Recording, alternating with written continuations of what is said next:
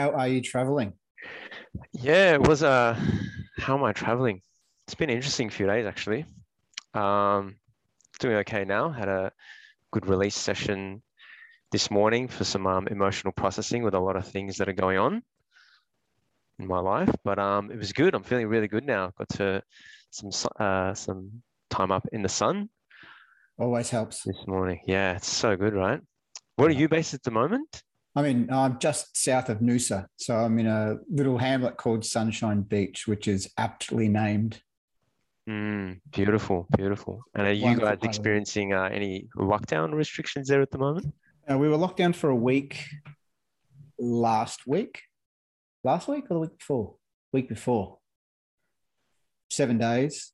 Um, so that's the third, I think, third lockdown, maybe fourth. It all it's become a blur. And honestly, everyone I've talked to so far in these discussions, I go to pains to say I feel like we're blessed here because we're that little bit removed. Queensland's done really well. Yeah, a few things have happened in Brizzy where the majority of the Queensland population is. And uh, Noosa feels it because when Brisbane locks down, everyone gets in their car and decides to come up to their holiday house. Mm, I guess the biggest trouble for people here is the lack of tourism, uh, which drives the entire economy. So locals are feeling the pinch, but there's not as much of a burden with lockdowns and isolation as there are in Melbourne and Sydney. yeah, I was actually booked to do to head up to Cairns for two weeks, spend a week up in the Daintree as well, right Oh, when lockdown. So we started here on a Friday. I was supposed to fly out that Sunday. Uh-huh. Ah, so but it is what it is. That would have been my first time there. Have you been up to the Daintree yourself? No, what? No, uh, I've been to oh, oh, maybe when I was twenty. I went up to Cairns, Port Douglas, but didn't really get far away from there. I only had, oh, I think it was less than a week. A friend from uni and I went, got out to the Reef and um, just did a bunch of really sort of local sightseeing. I've got to do it one day. I mean, I'm so much closer now. I know, right? You can walk there. It's ridiculous. So even like, I'm still investigating at the moment the um, the Noosa National Park and sort of out to the headland. Um, it's just so many little tracks that I, I think I've seen it all, and then I take a left turn instead of a right turn, and there's this whole new area opens up. Yeah, it, it feels like that in Australia. It's so large. I mean, I'm in a big city. I'm, I live in Sydney, but you know, you just head out a few hours some places, and there are some beautiful, beautiful, magical places actually, Mm. um, with waterfalls. I went up to this spot near in Minnamurra. Have you ever been down to New South Wales? Yeah, oh yeah, absolutely. I Ah. don't know what I don't know. Minnamurra, did you say? Minnamurra, just down near Kiama Way. Oh, okay. Ah, know just where you are. uh, that was an experience. Spent the day there. It was uh, torrential rain, but I just toughed it out. Did the whole walk there. Rain falls. It was a summer day. It was all these cicadas. I mean, cicadas so loud, They are. deafening, deafeningly loud. So it was good to. It was actually beautiful to experience them in their um, sort of habitat in that deafening, and then you can.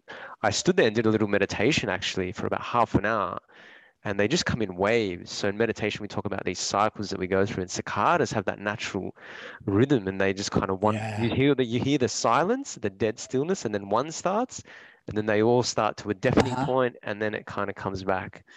So Yeah. beautiful to The observe. rhythms uh, of nature. Hey, rhythms wow. of nature.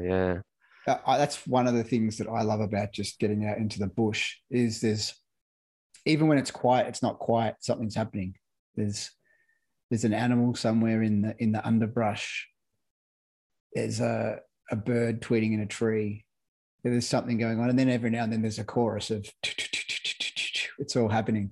Mm, mm. Such a such a, a lovely experience. And again, I, I I say it all the time. I'm just blessed to be here but uh, just to be able to, you know, I can walk 10 minutes and I'm, I could be in the middle of nowhere. Wow. And it's just so centering to have that connection back to earth. I'm a Melbourne boy, you know, I grew up in the Mm. western suburbs of Melbourne, Right.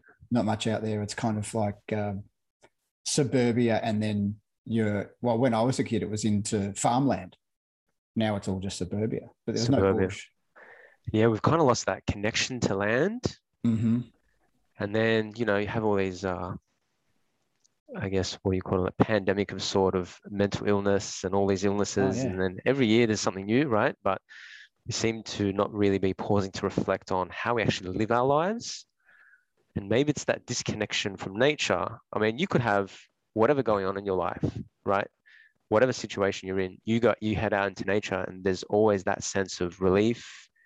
You're more grounded, you're more centered, you have a lot more clarity. And so what is that inherently telling us Mm-hmm. to begin with? So Right. I'm definitely looking. Uh, I actually got a. I did set out a 12 month, but could be up to 24 month. I feel like 24 month is a bit lot, uh, too long, but hopefully within the next 12 months to move into a place where yeah, it's a little more remote, Mm. much more connection to nature. Yeah. So Yeah, there's a shift going on. Um, sea change, or tree change, all of those changes. I mean, that's what we did here. My wife and I, we were holidaying up here for about a decade. And then we just said, well, what do we, why do we go home? Why is this not home? You know, this doesn't make sense. Why is this not home? So, you know, bit of work, bit of stuff sorted out. And then it's home. oh, that's amazing. And how long have you been there now for? Uh, where are we? Five and a half years. Right. And you Mm. probably haven't once looked back. No, no. Oh, I couldn't. I couldn't live in So- a city now. I don't think. I think I would really struggle. I think I could do yeah, in a different time. I could do some travel again and get get back to New York or London or one of those really big metropolises and really enjoy the energy there for a little while, and then I'd need to come back to the quiet. Mm. It's, I don't know what it is. There's something about it. There's just something about it. Yeah, and it's great that, you know, we have the technology now, which, you know, can sustain us to be able to work remotely. Mm-hmm. Um, so how, how have you found that, the technology uh, or in the line of your work? Because I noticed you're, you're a hypnotherapist as well. You work, what's your line of work? How about we start with that? I'm going to get interviewed on my own podcast. It's it's going to come out like a like a video brochure and an audio brochure. Uh, yeah, hypnotherapy is one one aspect of what I do. So it's more the clinical approach to people who feel like they need a therapeutic uh, intervention. Let's say the language changes for people. So I never feel like I'm fixing anyone because I don't ever feel like anyone's broken. But sometimes hypnotherapy, people will jump in and that's what they feel will help them. But I've, uh, since the lockdowns and pandemic and people being unsure about who they should see for what when it comes to mental health, because it can be quite confusing as to who is the appropriate person to see for uh, X mental challenge. Uh, and a lot of misconception about hypnosis in the community and and even I mean, I have a, a great example of a friend who, when I was studying, went to all of my close friends and said, "Can we do some sessions together so I can get some practice and some confidence up?" Because, as you would well know, when you're confident as the facilitator, that wears off on the people that you're helping. And so we did a session together. Hypnosis was something completely different to what he expected it to be. But then he still says to me now, when you say hypnosis, I think of mind control even though he knows that that's not what it is, right? So my my work now is moving into wellness coaching. So I've done coaching before as a fitness instructor, business coaching, and I've done therapy, and now I'm moving into wellness coaching, which allows me to bring in all of the stuff that I've done previously, being a martial artist all my life, being involved in health and fitness, being uh, uh, in Chinese medicine, and all these different things, as well as the mental health aspect of it and that was the mental health bit was the bit that was always missing from my my process and my practice was i can tell someone how they can eat better how they can move better how they can sleep better how they can do all these different things productivity ding ding ding start ticking off lists. But if this isn't tuned up here in between the ears and the rest of it it, it, it doesn't work. So that's the work. And this podcast that came out of me wanting to scratch my itch and be the the not the smartest person in the room and talk to folks like yourself and learn about their experiences and what they do and then people will listen they'll get something out of it and i will grow as well Yeah, I love that. I would love to know what inspired. I just to let you know as well, I've had uh, extensive um, sessions in hypnotherapy. I Oh, okay. feel like it is one of the most powerful tools Mm-hmm. um, available, and the shifts are so immediate. Yeah. Uh, in terms of the way they kind of un- the unfolding after the Yes. sessions. Uh, so some of my most biggest breakthroughs have been through hypnotherapy sessions. But I'd love to know what inspired you. How did you come across it? How did you discover it? Because it, it it's one of those things where Yeah. we we get into oh, it's you know, am I going to turn into a chicken? Right? Is it, what's what's this exactly what person going to make me do? What's and there's a there's a level of deep trust Mm-hmm. um, between you know the patient or the client and, and the hypno uh, hypnotist. Well, I the short short is my my experience as I move forward makes me further develop the belief that all journey work, therapeutic work, personal development has some aspect of trance involved in it. So yoga, like when you're right in the middle of it and you're really relaxed and focused on the posture, the movement, and the breath, of course. You know, we'll come back to breath and yoga, right? And you can speak to more. My, my experience with yoga has been if the breath ain't in there, nothing works. But to get in there, it, it's it's almost like what um, what popular psychology would call flow. Like Mihaly wrote that great book Flow. It's on the bookshelf there. I refer to it all the time.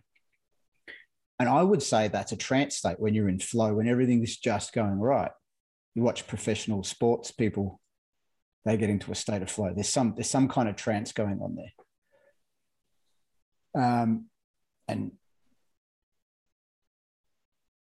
that was always attractive to me. This idea of there's something going on at some level people are tapping into something that I don't understand and I was always cynical and a bit skeptical. And hypnosis looked, I suppose, the same as what it does to other people. Maybe it's invasive, maybe it's a trick, uh, maybe it's too good to be true. So I fell into it. My business coach had gone and done some work, and this is a long time ago, with an NLP coach. And I started to understand how those processes worked, not understanding trance. So I went and did a 14 day deep dive course into NLP, and I come at the end of it and I've got a certificate in hypnosis. And I'm like, oh, I don't understand how I am now. I'm not qualified, but I do have a piece of paper that says I've studied hypnosis. What's that all about? Push that to the side for a while. It's I don't need I don't want to think about that right now. It's not where I am. And then move up to Noosa, connect with a gentleman up here who ran one of the local hypnotherapy clinics. And he was saying he, he was saying that the trance state is so close to where you are now. It's just a it's just a, a, slight shift but most people think that there's this huge amount of work that has to go on from getting towards from conscious to subconscious or from whatever our normal state is to a hypnotic state and he said it's not it's it's really quite simple and then explained a couple of things i was uh, i had one of those aha moments and I thought, okay, I think this is where my coaching practice is missing something. I don't understand trance work. So I jumped into it. And at the same time, the people I was coaching started to fall away. And the people I was attracting started to be more about therapy, anxiety, overthinking, um, smoking, of course, alcohol abuse. All these things were popping up. And I'm like, okay, you know, there's something here so that's the short short answer of how i sort of i sort of fell into it it was really organic for a long time i pushed against it and it wasn't until i worked out that i was pushing against something that i really needed in my life and let that in that it started to flow mm. i think i've managed to in and a roundabout kind of way answer your question yeah yeah yeah i i, I love that uh, the part about that trance state. So what is uh, uh through your experience what is that state? What and how do we sort of tap into it? That what is that you know the flow state through sports or artists or musicians and i was i was watching something the other day and I think it was a neuroscientist whose name i can't remember. I wish i could. And he was talking about the hypnotic state or the trance state being the only place where you can be extremely relaxed and extremely focused at the same time. And I thought that really explained it in a way that is very exact but also gentle because it's it's not confronting to be able to think about being relaxed and being focused because we've always we've all had the experience of both of those states but maybe not at the same time we normally when we're relaxed we're not really hyper focused it's kind of a, a free form. There's not much going on. Whatever pops up pops up. And when we're focused we're often highly strung and wound up and not relaxed. And they both can work. When you put the two of them together that's when the magic happens in trance state right? Because you've calmed down the critical mind that's always getting in the way, telling us our stories, saying to us, you, know, you can't do that. That's a silly idea. But what if this happens? Your body relaxes. So your nervous system and all of those processes that get on high alert, they're all down a level. But then you can dial into your own wisdom and knowledge and things that you already know because you can focus in that relaxation that's what I think is fundamentally therapeutic about the trance state. Now, when it comes to sports people, you often hear about visualization exercises, which some people will argue is not hypnosis and you know, splitting hairs. I would say maybe it's not hypnosis, but it's still trance like. Same as meditation. Meditation and hypnosis aren't the same state, but they are both trance like. So you know, there's overlaps everywhere. Yeah, it's interesting with everything that you just said. You, you I'm not sure how much training you've had in yoga, but it's um uh, very similar to what what you describe and how we sort of approach the the yogic way. Mm-hmm. In that trance state is essentially to clear the fluctuations of the mind, so we can come into this state called samadhi. And mm. samadhi is that state Such when a beautiful word. Oh yeah, okay. So you've heard, yeah. So oh yeah, uh, have that state where we are tap, tapped into that state of that universal consciousness, which we are all yes. connected to. So it's removing all the obstacles that we come in through our life, through our sensory overload, removing all our patterns, our conditioning, so we can become really clear and connected to that state. So we can mm-hmm. move forward from that state, and that state is not one where it's overly relaxed or it's overly strenuous. It's just you're in that state where everything around you is just organically and naturally unfolding. Mm-hmm. And you're not sort of being reactive to whatever situation, you're sort of clear in that path. Um, and I guess we can think of um, the guru, right? In, in yoga, if you see some gurus who are might look like on the outside like they're not actually doing much, but there are stories of them, you know, building hospitals, building schools, helping thousands, sometimes even millions of people. And they're just in this state where it doesn't actually seem like they're doing much, but they are directly connected. So, what separates essentially a gurus from everyone else is that they are constantly connected to that stream. They are constantly living in that state of samadhi.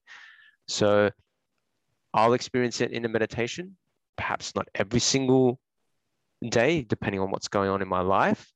But I will momentarily experience it from time to time. Sometimes have a full session. That that's such a beautiful feeling. But mm. to maintain it, as you're well aware, is is no easy task.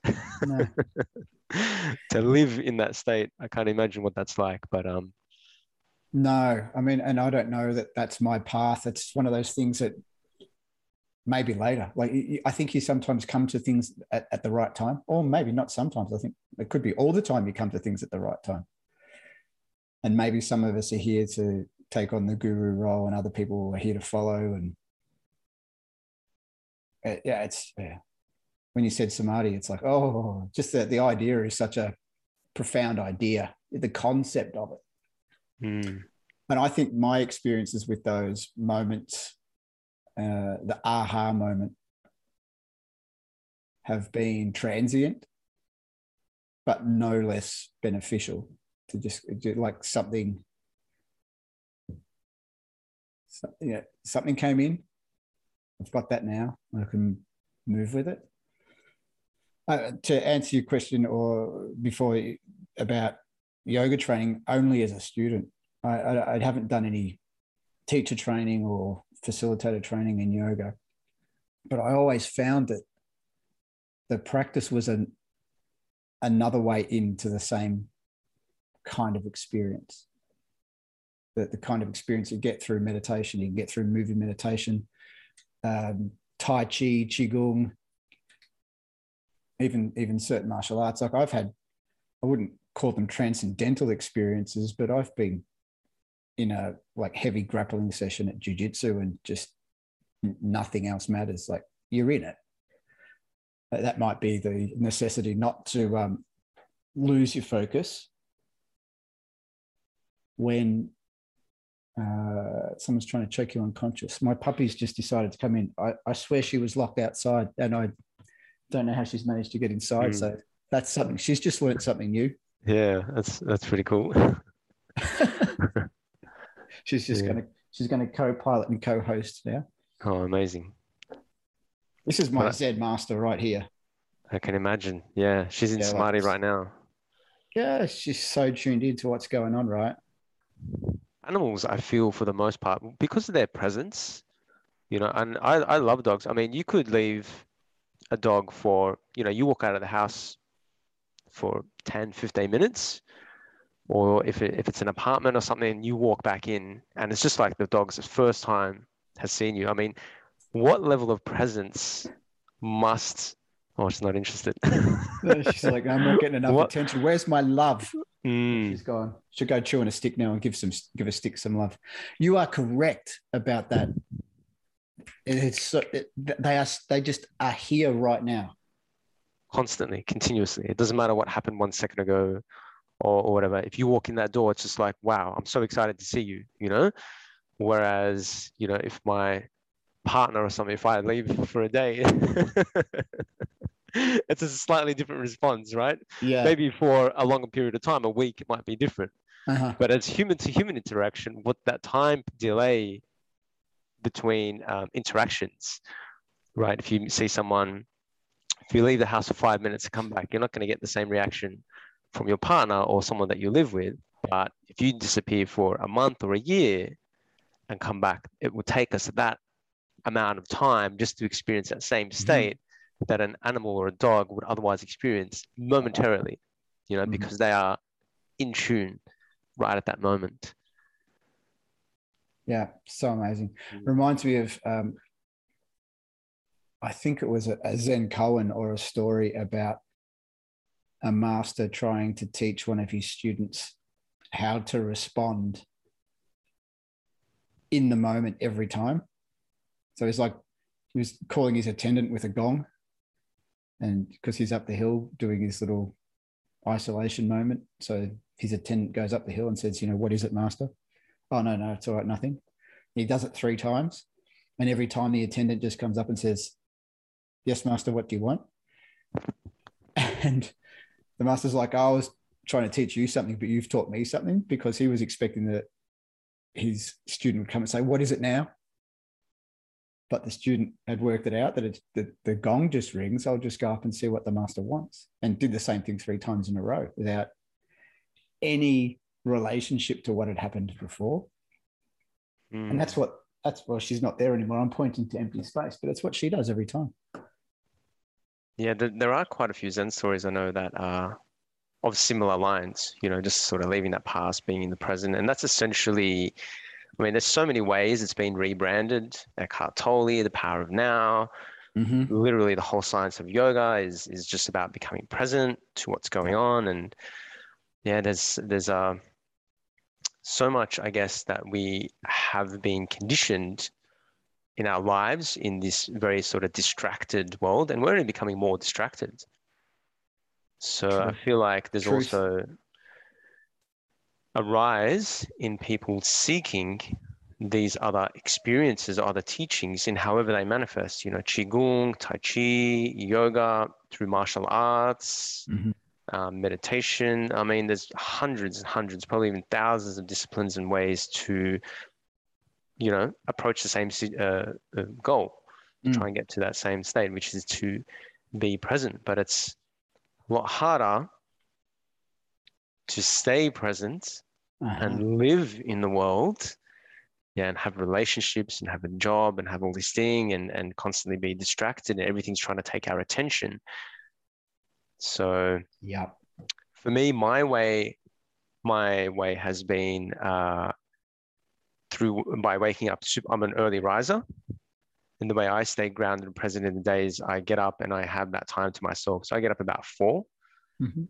um, and that has been my saving grace to at least for the most part remain present throughout the day. You know i've got to get up and do my meditation a little bit of a practice a little bit of movement however that is a bit of a workout or something but that keeps me really grounded focused and present. Do i stay present all day no but it's it i'm there for the most part so I feel like it's a process that, if you're putting in the work, even if it's not a lot of effort, and, and the focus is moving towards presence, then pat on the back, you did well, go again the next day. Mm. And it's um I just I just had a thought there where as men to achieve that state of presence so to me when I'm present it's it's the embodiment of what's going on in my overall physical body so if I'm faced with a situation or something I I, I feel it in my body 1st Mhm. and that's information coming in for me to process Yes. so rather than just reacting or something with the the mental mind, which is you know filled with obstacles or clutter or junk for the most part, it's just that sort of conditioning.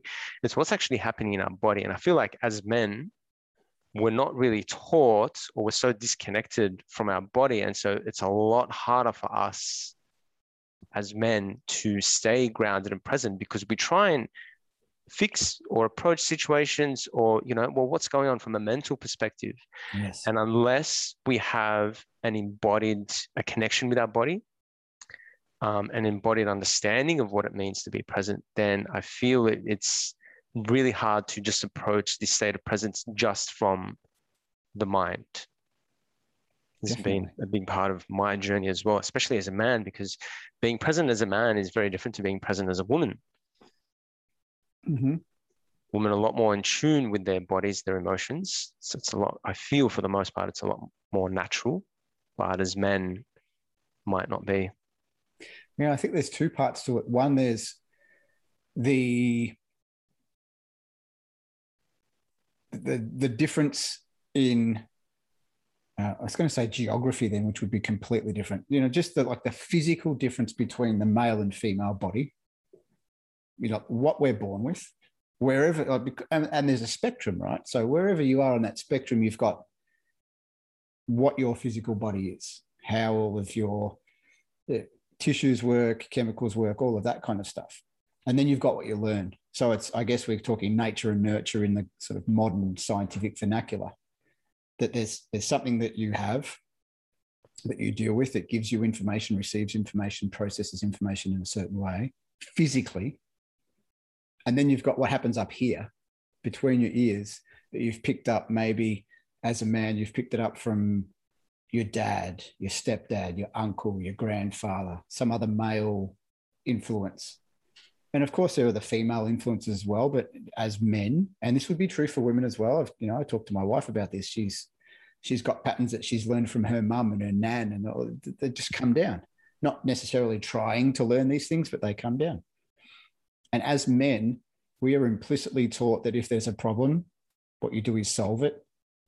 So we see things as fixed and broken. We're always taught that that's how you can be of service to help people fix their problems. So we often jump in and try and fix stuff. And this happens a lot in relationships between men and women, where a woman's feeling something and a man wants to fix her not feeling a certain way rather than just get in the feels. Right? yeah. just just Such let a- me feel it. No, Mm. no, we're going to fix it instead. Mm, So this that's a great way. The way you've talked about embodying it is such a, a powerful way of communicating what what this is. I literally before this call had a session with a client, and I was just like, what we need to do now is get you out of your head and back into your heart. Because when you're overthinking all of this stuff's not going the way you want, when you're feeling it's all working out for you. And I left him with that, like go away with that. And I was hope you know, next week or the week after when we see each other again, probably next week, let's see what the feels are doing rather than the thinks. Because the thinking's just not giving you what you need. Uh, I and in, and in clinic, I don't see.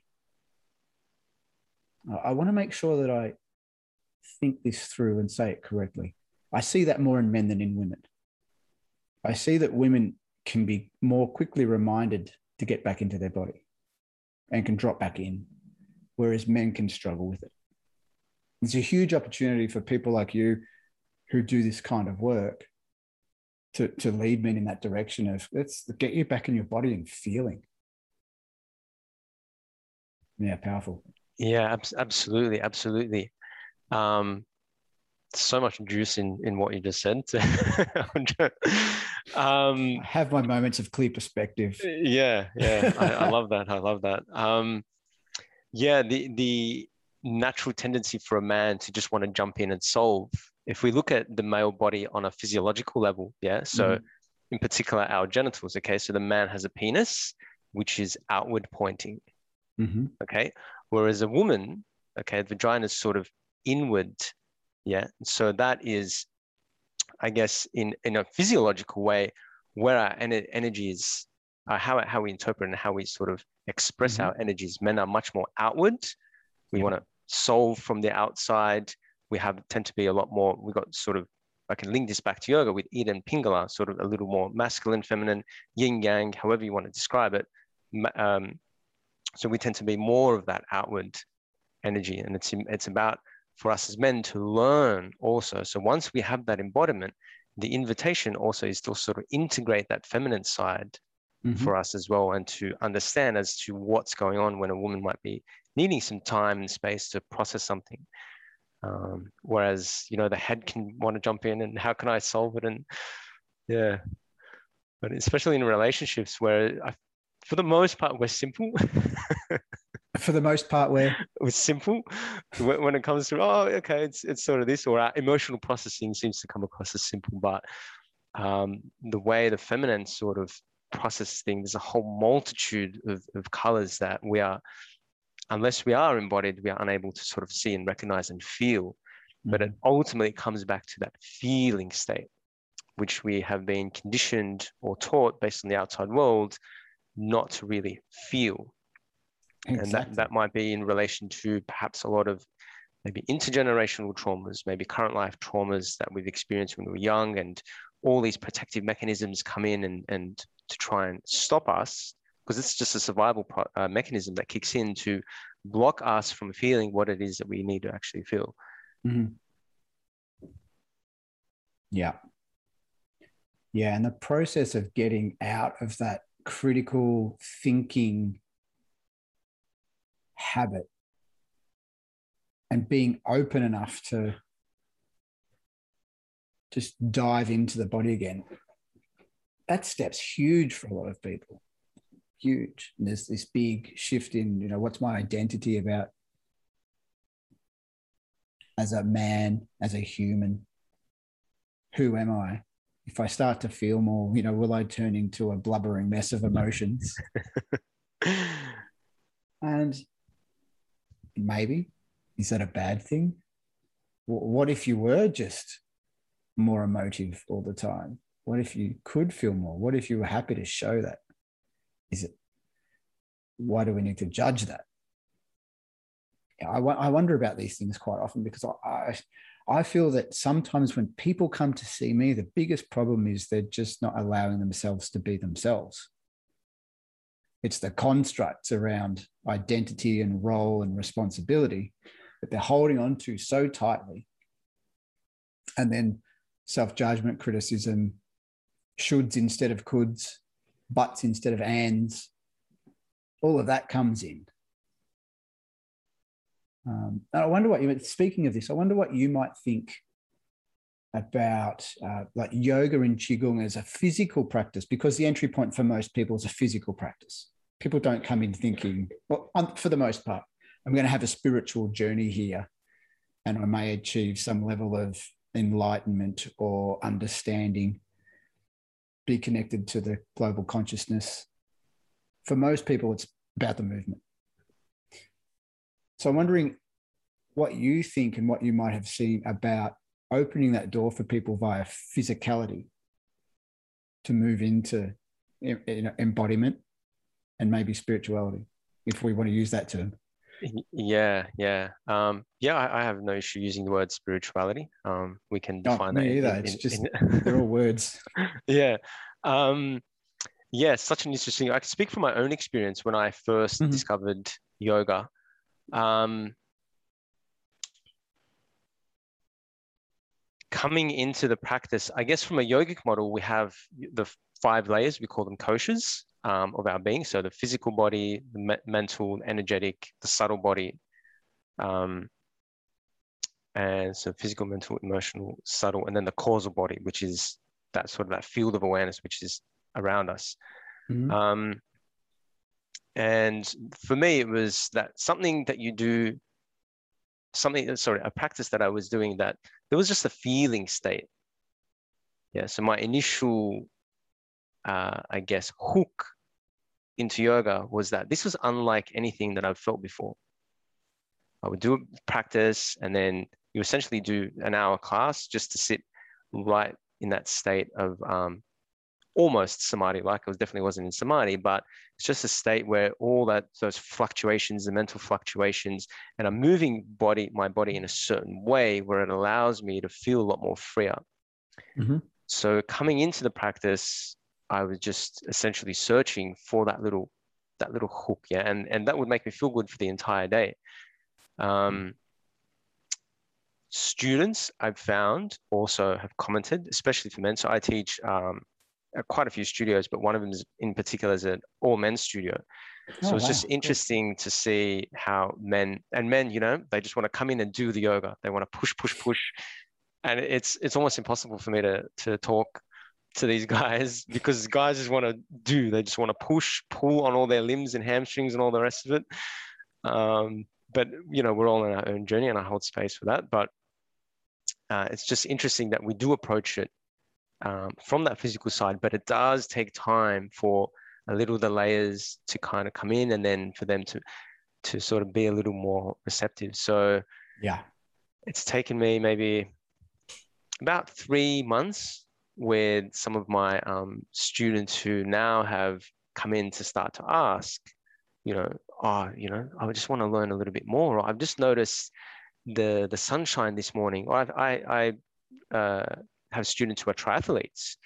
Mm-hmm. Um, and who you know swim every morning they do all these um, and then like oh you know i i notice myself feel a little different in the movement or breathing a little different so it's kind of it's kind of teaching people once they get that mind body breath connection mm-hmm. then i think the way that consciousness starts to shift is oh okay i've never actually felt or experienced this before and then if they get the spark of curiosity to dive in a little deeper that's when you can kind of sink into that practice of yoga and dive deep um, i feel that's been a lot, big part of my journey and with a lot of students that i feel um, have come in and just want to go in a little bit deeper into well, what's actually going on?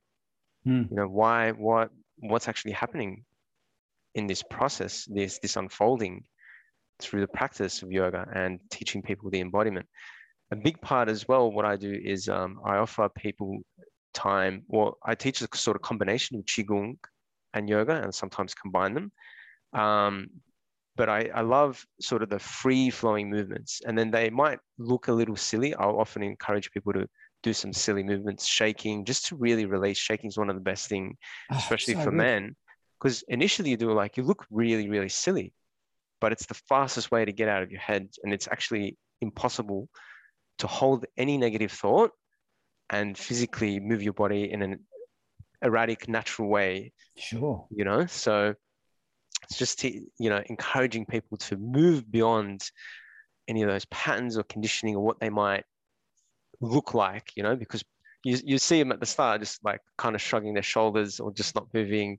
And it takes a bit of time. And then you know, I have to lead the way, and I don't, you know, I care very little what I look like. So I'll really go for it for to give them the permission Uh-huh. to step in and be like, okay, I'm not actually being judged in this space. So there's a whole multitude of layers when we go from that physical to subtle, but it does take time and it does take regular, consistent practice Mm. for the most part. Um, sometimes the head gets in the way, or maybe life gets in the way, or other priorities get in the way. But, you know, and yoga and Qigong are just two avenues. There are many, many other ways to explore uh, embodiment. Yeah, it's so nice to hear someone open to this idea that there are so many doorways into this same practice. It's, it's there's no rigidity. Yeah, yeah. And I, I don't believe in that one approach, like, oh, No. yoga, this is it. This is like, you know, it is a very powerful system, a very powerful mm. tool that I studied extensively and I passionately believe in. I don't jam it down anyone's throat or try and sell it because not every practice, right? We have 7.8 billion people. There's no one way that we can, you know, there, there it's, it's great that there are a multitude of ways that we get to dive deeper into it Sure. these practices of embodiment and understanding consciousness and life and how we can be better as human beings. And I feel like as long as the practice that you're doing is making you feel better, it is making you a better human being, whether it's a man, a woman, husband, wife, child, what you know, um, whatever position you're in in life. That's that goal that we're trying to achieve is to be better human beings, Mhm. live a higher possibility, and support the evolution of consciousness. Yeah. Yeah, I like that. I, I could I could tell you without a word of a lie that 20 years ago, if you had tried to talk to me in this way, I, I, my would have come down, and it would have all just been about the language, nothing else. Conceptually, all made made perfect sense, but just the language, and I think that gets in the way a lot with people. Like you talk about consciousness, and instead of someone not understanding what that is and being able to ask, "What do you mean by that?" and the hand goes out and push it away. I got I have to hold on to what I am right now. And okay, that's okay for you. Like when you're ready, come back Yeah. around. Exactly. That that Yeah. I I yeah, it, it just literally describe myself. I had so much resistance. So prior to being a yogi, I was a day trader for about 10 years. Mhm. And so many because I had a, I was a highly stressful like work, life, huge party animal. I was just go, go, go, go, go. You anyone who even mentioned the word yoga or meditation back then, I was just like would ridicule it, would push it away, would shut it off. I just knew at the time I was not ready. Yeah. So it's just really holding space for that person to go on their journey. And then when they're ready, to greet them with open arms. Yeah. One more time So- around the sun. See you next time we come around. or, or another 10 or 20, it depends. Yeah, exactly right. And that's fine.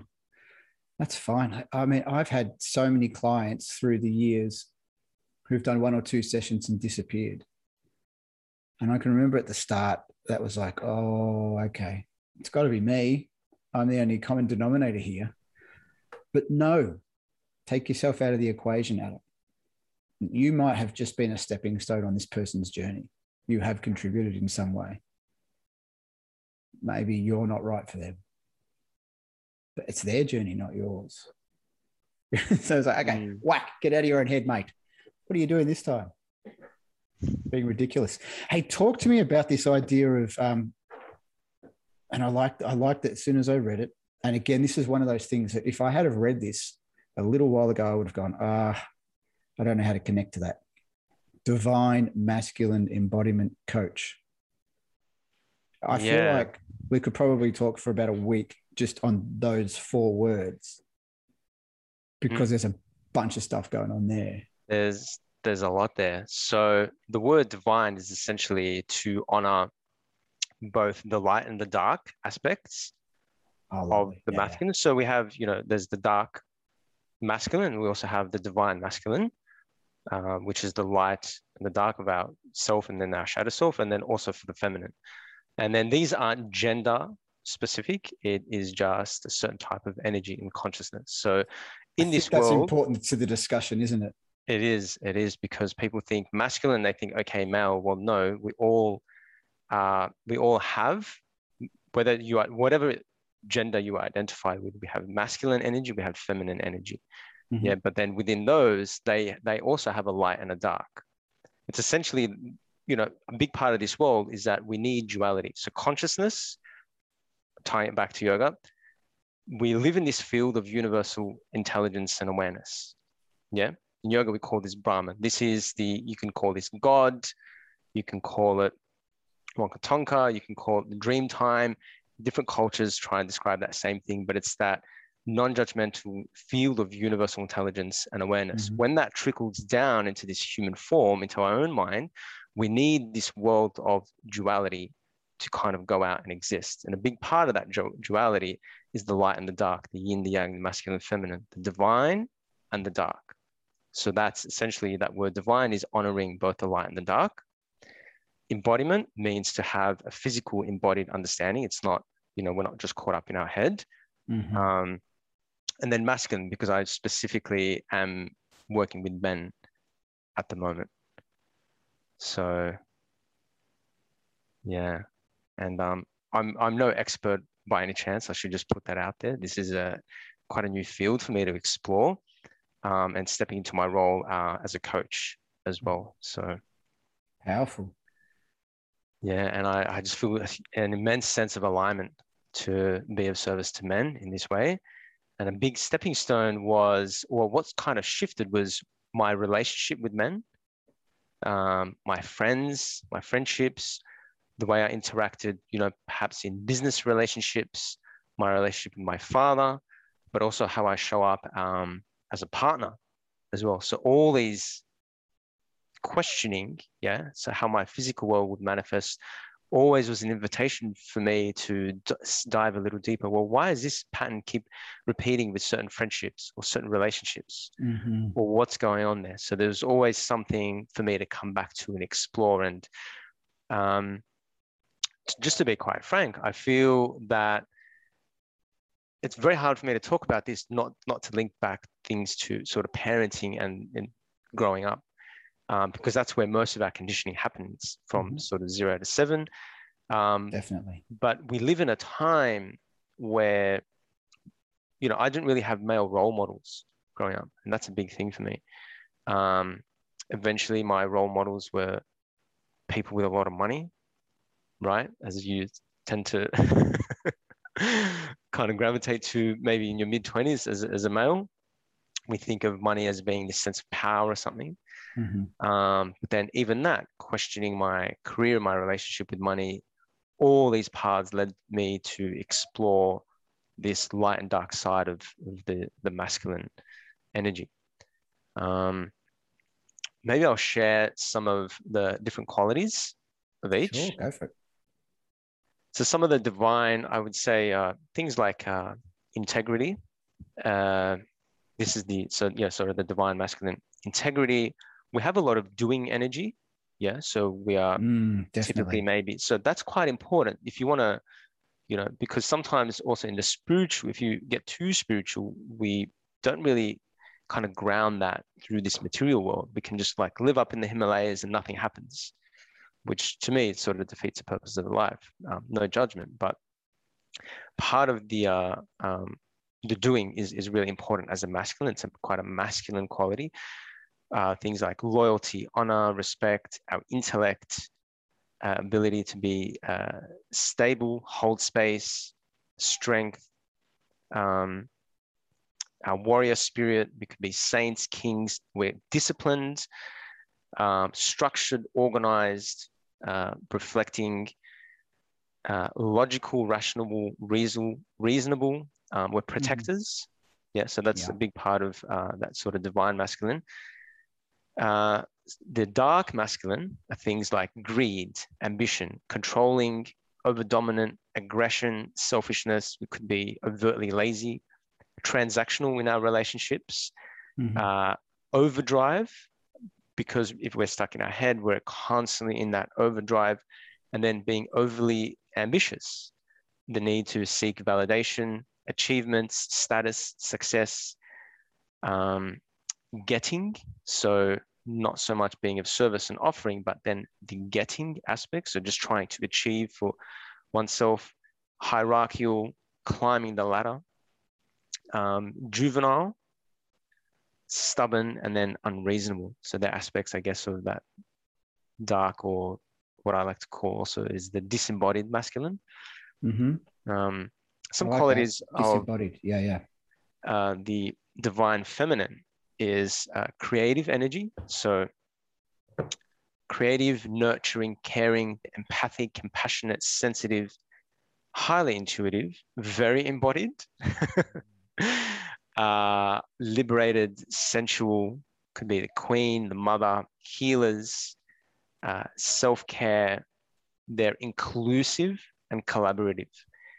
And to me, I think uh, that sense of inclusiveness is the one I resonate with most in in the divine feminine.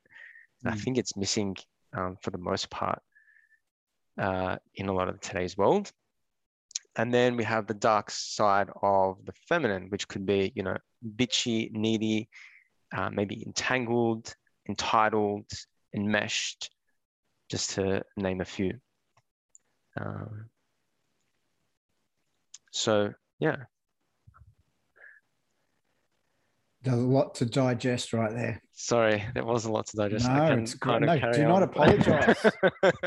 can, Brother, you mentioned I could talk for hours about this. I could, but yeah. like- I mean, it's it's it's important. Like as you're structuring a coaching practice and your own, you know, your own journey grows as you coach other people.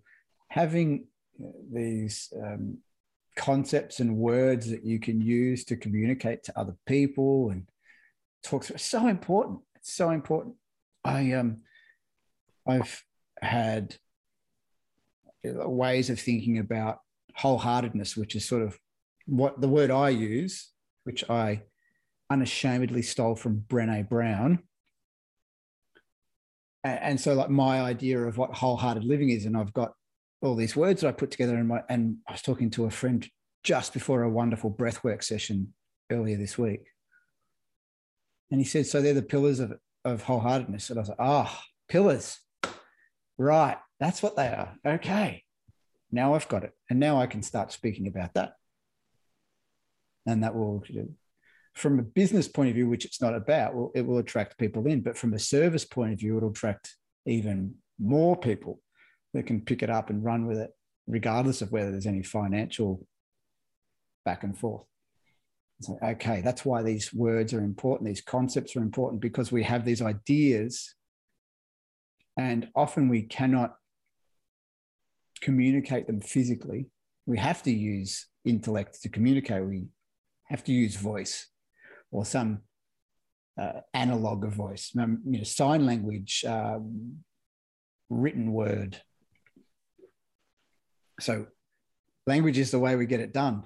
It's the way we interact because uh, there's very few times that there's an understanding that if I put my hand on you here, that it means this.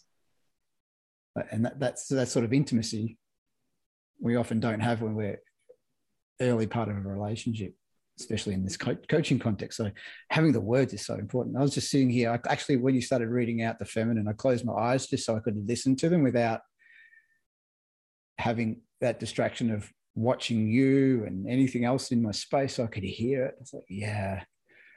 Yeah. And some of them I'd heard before with this discussion, and some of them like, oh, that's really cool. Like the one that stuck out for me, and I think it's because it's come up in a couple of these conversations, is intuition.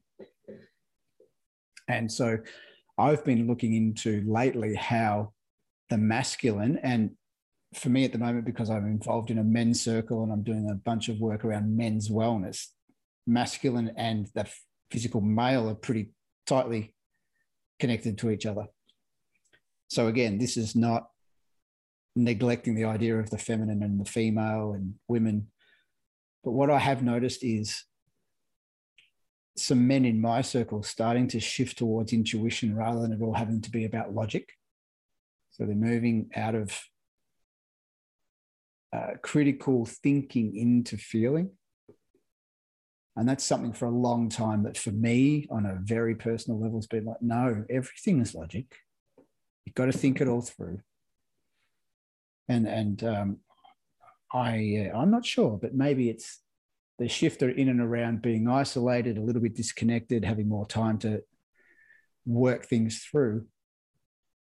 That I notice a shift, and it could be, it could just be that that's on my radar and that's what I'm picking up. But intuition's popping up a lot for me at the moment in terms of that the masculine can do more in that area to connect with intuition and that there may be opportunities there for growth. Mm. Yeah, I just uh, I, going going from that place, I feel like we're not really taught to surrender because hmm. intuition requires us to completely surrender our mind, our beliefs, etc., and tap into a whole new field of awareness and that is not mm. something that could be logically described. It can't be put into words. You need to surrender any conceptions or belief systems that you have. And to receive that state, that intuition, because it's so subtle, intuition is a very, very, very subtle thing. So not only do you mm-hmm. have to be embodied and be feel connected um, as a man to your body, but also learn to listen to your body. Yeah, listen to the signs because they're subtle and they'll only come momentarily. And if you're quite heady, you know, the signs will just get louder and louder and louder through life. Um, and also in your body. But um, there's a there's a level of surrender that's required to tap into that state or that space of uh, intuition. Mm. Mm intuition. Yeah, mm. yeah I, I, um, I don't know if you've paid any attention to this, but it's something that I've seen in what would unfortunately be called the self-help industry or the personal development industry. Unfortunately, the terminology makes it sound a little bit. Oh, I get a bit of a yuck feeling when I think of self-help. In that, insofar as it's become an industry rather than a service.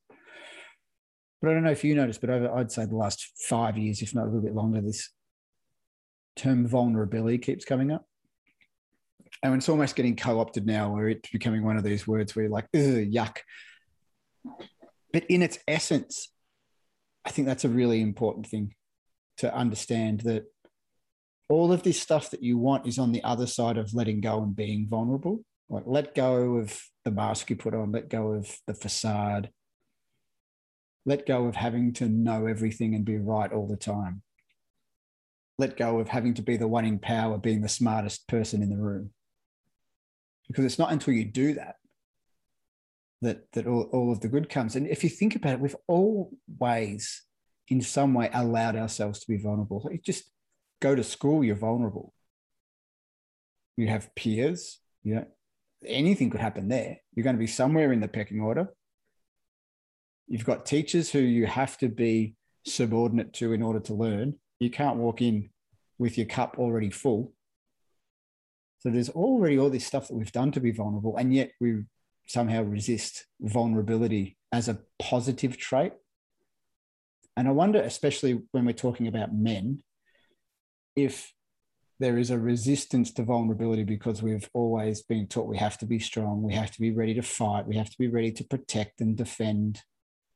So it's always the shield and the sword kind of idea. You, you, you know, you wouldn't be like that. Opened up, showing your you know, vulnerable areas to attack. And maybe there's a misconception in and around that.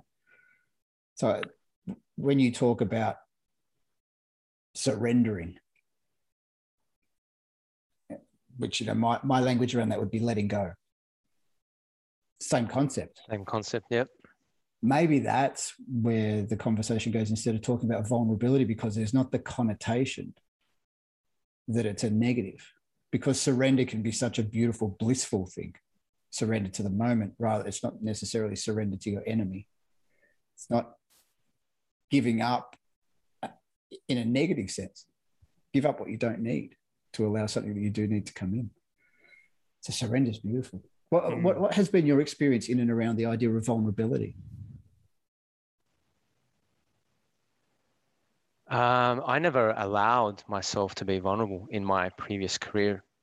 Mm. uh, I was that type. I, I built up my life to be, um, again, super strong, that alpha male, high flying career, built up so many layers of, of armor. I never ever allowed myself to be vulnerable, but that armor that I was building was just protecting me, all protective mechanisms, Mhm. stopping me from being vulnerable. I never allowed myself to to be momentarily, momentarily, once every I don't know six months or something. There'd be a moment or two, but yeah, um, I had to go through. Uh, I, w- I guess I would call it the school of life, or uh, be bitch slapped by the universe quite a few times, and it was wasn't until one final moment. Um, might as well just share it where I was faced with decisions. Um, you know, I was locked up in a cell for about 12 hours. I had to run in with the law, with the police. Um, I've always had so- sort of run-ins a few times in my life, but this one Mhm. was quite a big run run-in. Um, and then that happened twice in the space of two weeks. Right. And in a nutshell, there was a moment where s- certain things, the way the situation unfolded, where I could not logically explain them. And so I wanted answers, and I sat with myself for. I actually deleted my number and I sat alone for 30 days, right? Just about four weeks, um, just completely in isolation, just trying to figure out what what to do with my life. And it was at that moment where I completely, completely surrendered and let go. Uh, and I had this experience of release. You know, you can imagine what was I at the time? I was about 30. There was just about 12 odd hours of me just releasing, shedding tears, being being me, letting go, Mm. um, just allowing myself to feel to feel vulnerable. You know i was holding on to things like the loss of a couple of really close friends you know stuff to do from my childhood. There was a whole multitude of things that just kind of flashed that i was holding on to that i never allowed myself to feel. So i surrendered and then tapped in. And once i tapped into that for that first time i never looked back. I realized there there was uh, there's potency Mm. in being vulnerable. Um, and it's not something that's easy to do. You know, it's still a work in progress for me. Um, you know, maybe new career, new relationships, etc. And um, but it's there's definitely uh, uh, a lot there behind being vulnerable. Um, you know, I'm making a career out of it. My vulnerabilities, you know, sharing it, stepping into it. Yeah. Um, there's a lot of strength. You can feel someone, you know, you mentioned Brene Brown, when when women tap into their vulnerabilities and they come out as as coaches in their respective field or in their, you know, there's so much power and strength in that, you know, and I, I really look up to that. Um, even as a man looking at a woman who can really be in tune and tapped into that really vulnerable space um, and then find ways of expressing that. There's a lot of strength and courage that it ta- uh, that comes through that space. And I feel as you know, we kind of just go on this life, this journey of life quite blindly. In essence, the most vulnerable creature in this entire universe is a human baby. Human babies are the most sensitive, vulnerable creatures ever to, to be on this earth. If you leave a baby alone untouched for about a month, and as in no physical contact, the baby will die. You know, if it was fed by a machine or something else. So there's an aspect of vulnerability which makes us human. We are born vulnerable. So how how are we denying this as a part of ourselves? It is, I feel, the most fundamental aspect of being a human being, this sense and state of, of vulnerability. So there's a lot of wisdom in vulnerability, but it's learning to remove the conditionings, the patterns, the belief systems, and you know you mentioned that you operate and, and run sort of men's circles coaching work it's it's creating containers of safety Mhm. where we can create the space and hold the space Yeah. to allow people to feel safe to come into that because it's not something we learned it's probably pushed apart most, most of us aren't even i wasn't aware of it for 30 years you know i was holding on to so much stuff i couldn't even comprehend what was going on. I had to go through these extreme experiences for me to learn to tap into that to that space. Um, yeah, so many doors, so many ways in. So many ways in. Yeah. Yeah, that's great. Yeah. Um, yeah, I, I might just need to sit in silence for a while.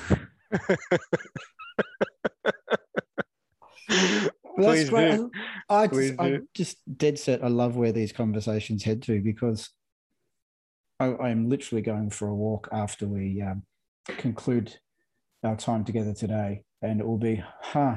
And I think it'll be this, yeah, we're back on surrender and letting go and vulnerability, and just the way that you explain it, then will lead me down a path of, okay, you know, how can I feel into that?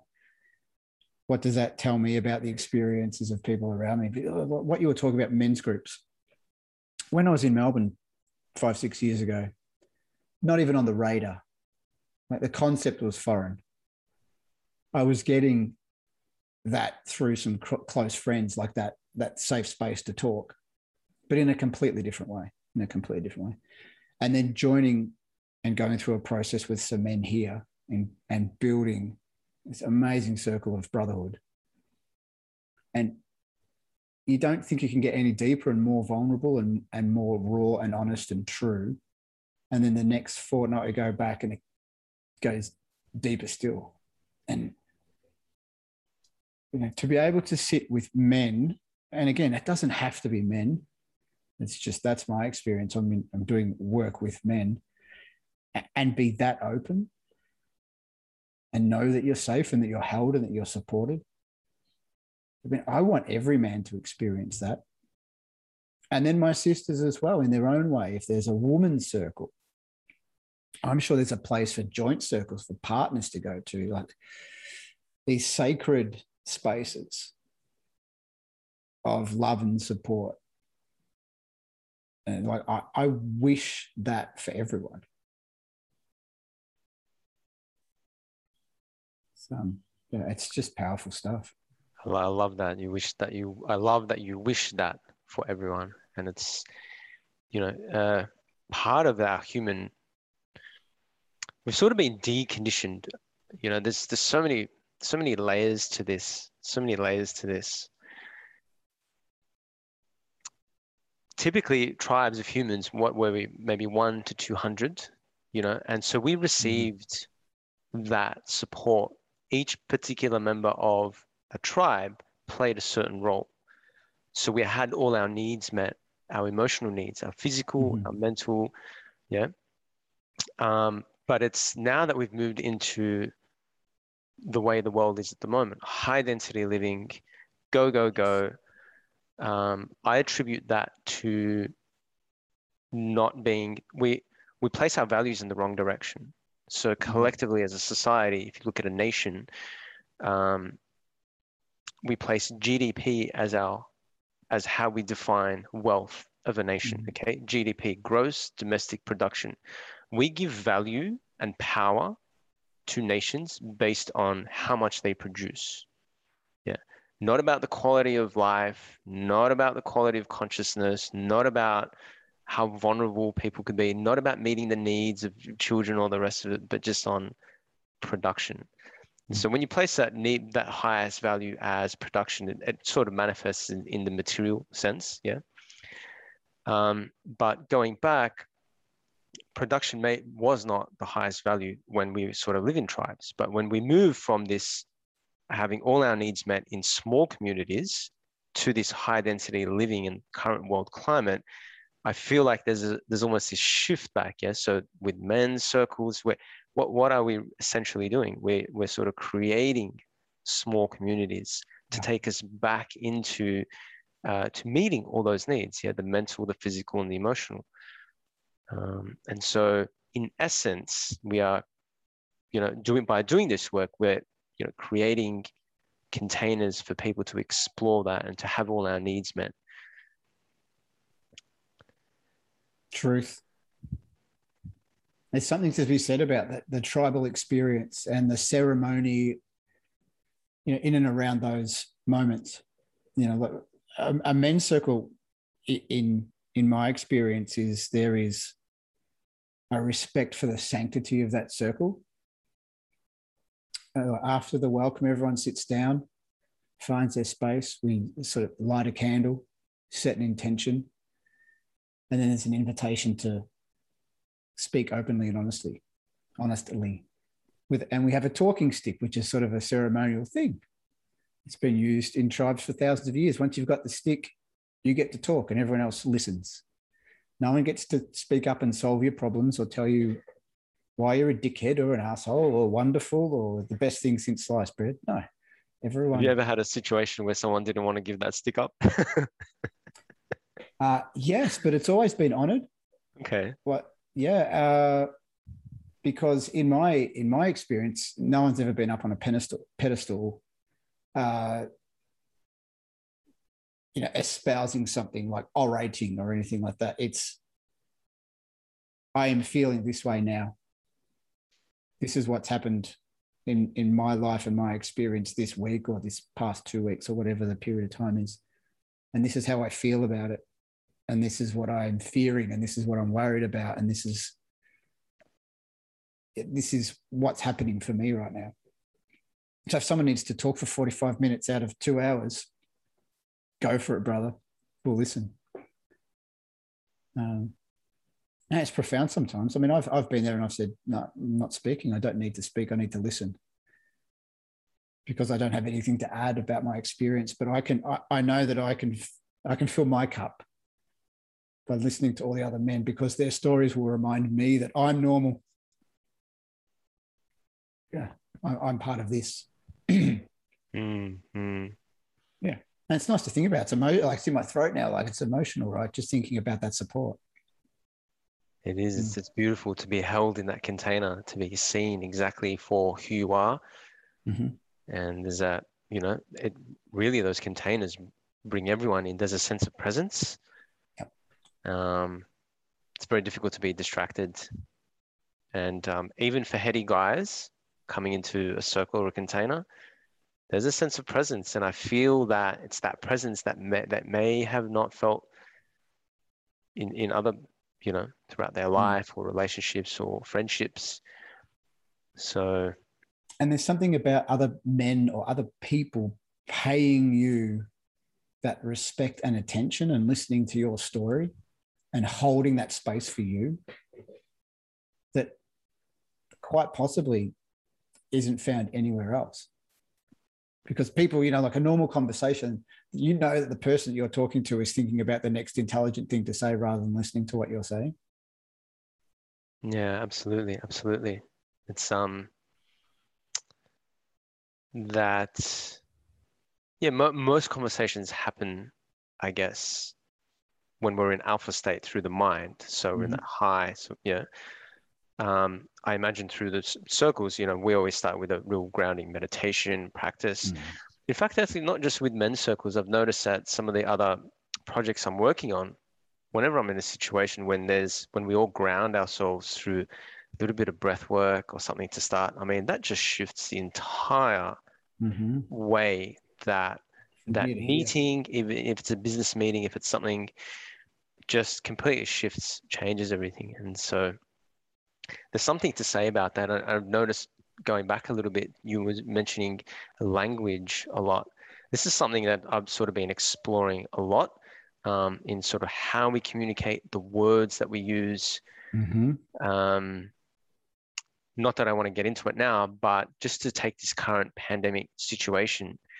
And if you look at the polarities about, you know, one group being hardcore anti and the other one being sort of hardcore pro at the extreme ends. In mm-hmm. essence, and if you dive, dive deep into both sides just to see what's being communicated, mm. I feel there's that do we really know how to communicate as human beings from one human to another? Yeah. Um, there is no right one right way of thinking. It's it's absolutely there's no one right model that works for 7.8 billion people. Sure. Many people have tried that in history. And if we, you know, how does that end up? Yeah. Despots. Despots. But but where does that come from? That inability to communicate or just to hear another person. Mm-hmm. You know, without our filters, without our judgments, without just wanting to jump in, without wanting to change your opinion so that it can be right with mine, so it can be aligned with mine, so I can feel Mhm. safe if you're on side. Because if you're not, if you don't have the same thoughts, beliefs, actions as me, then what do I see you as a threat? So it's a big part language, um, and I feel like moving into this, you know, what are we now, 2021, losing track of time, but this decade is is an important time to really reflect on how we communicate the language that you, we're using at human beings, because clearly, you know, as a collective, do we really know how to communicate and use language properly with each other? Yeah, for, for me, studying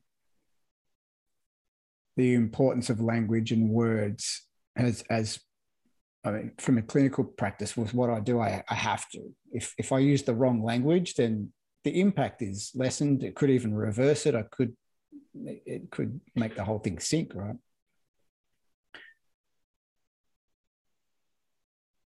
And yet I feel that when we're, to use your word, when we're embodied, that, that the correct language comes naturally.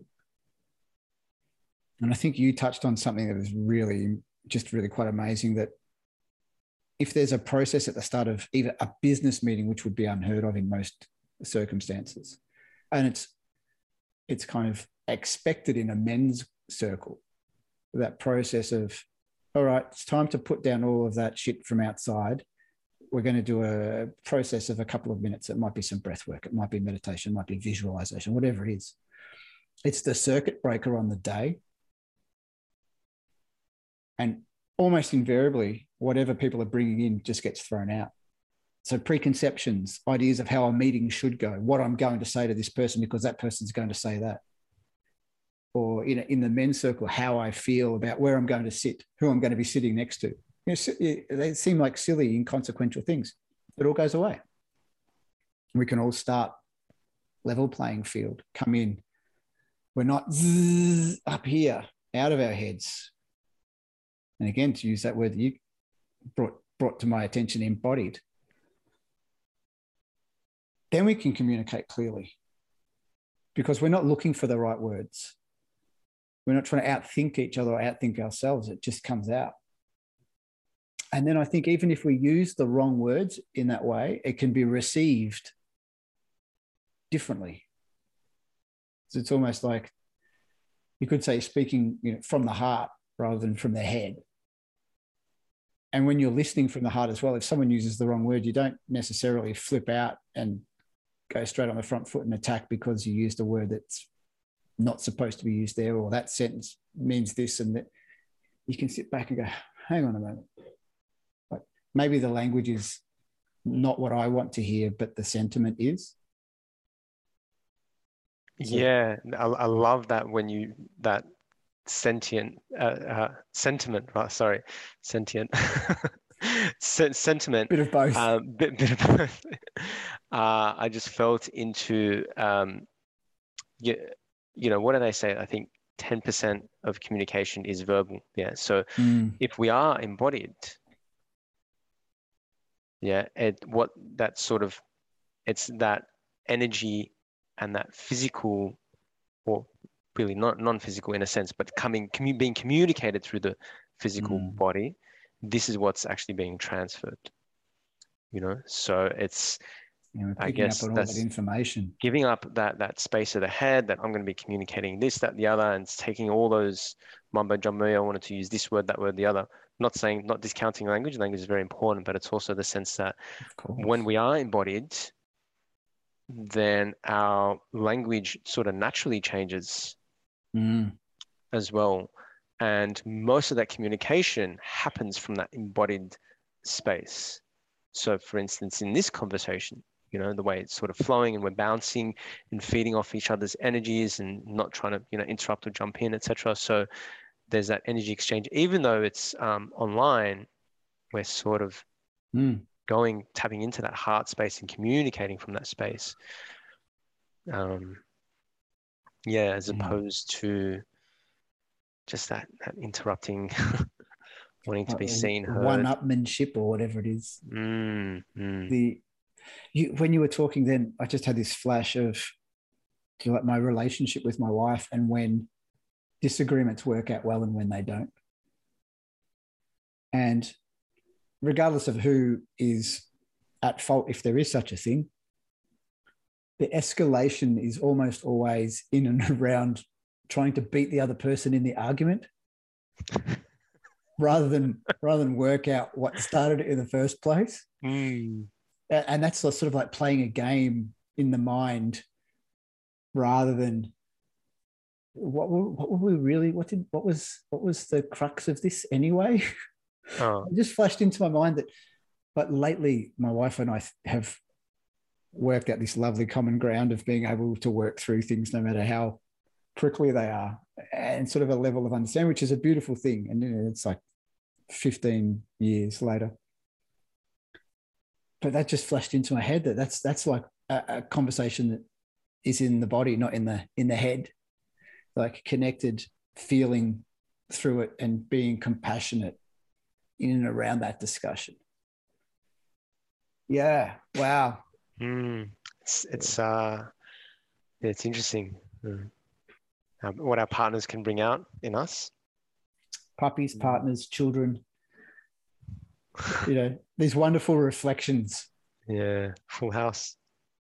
oh yeah never a dull moment never a dull moment it's a beautiful thing brother i'm going to thank you for your time because i feel that i need some just calm processing time to mull over that uh, what you shared uh, and i really appreciate it Mm, likewise, likewise. I, I really, really um love the chat and such a blessing and honor to meet you in this space. This is our first chat for anyone listening. This is the first time I've actually chatted to That's a- Adam. that's a beautiful thing to be able to have a connected conversation first time around Yeah, it is. thank you brother Won't be the last, and uh, thank you for your time as well.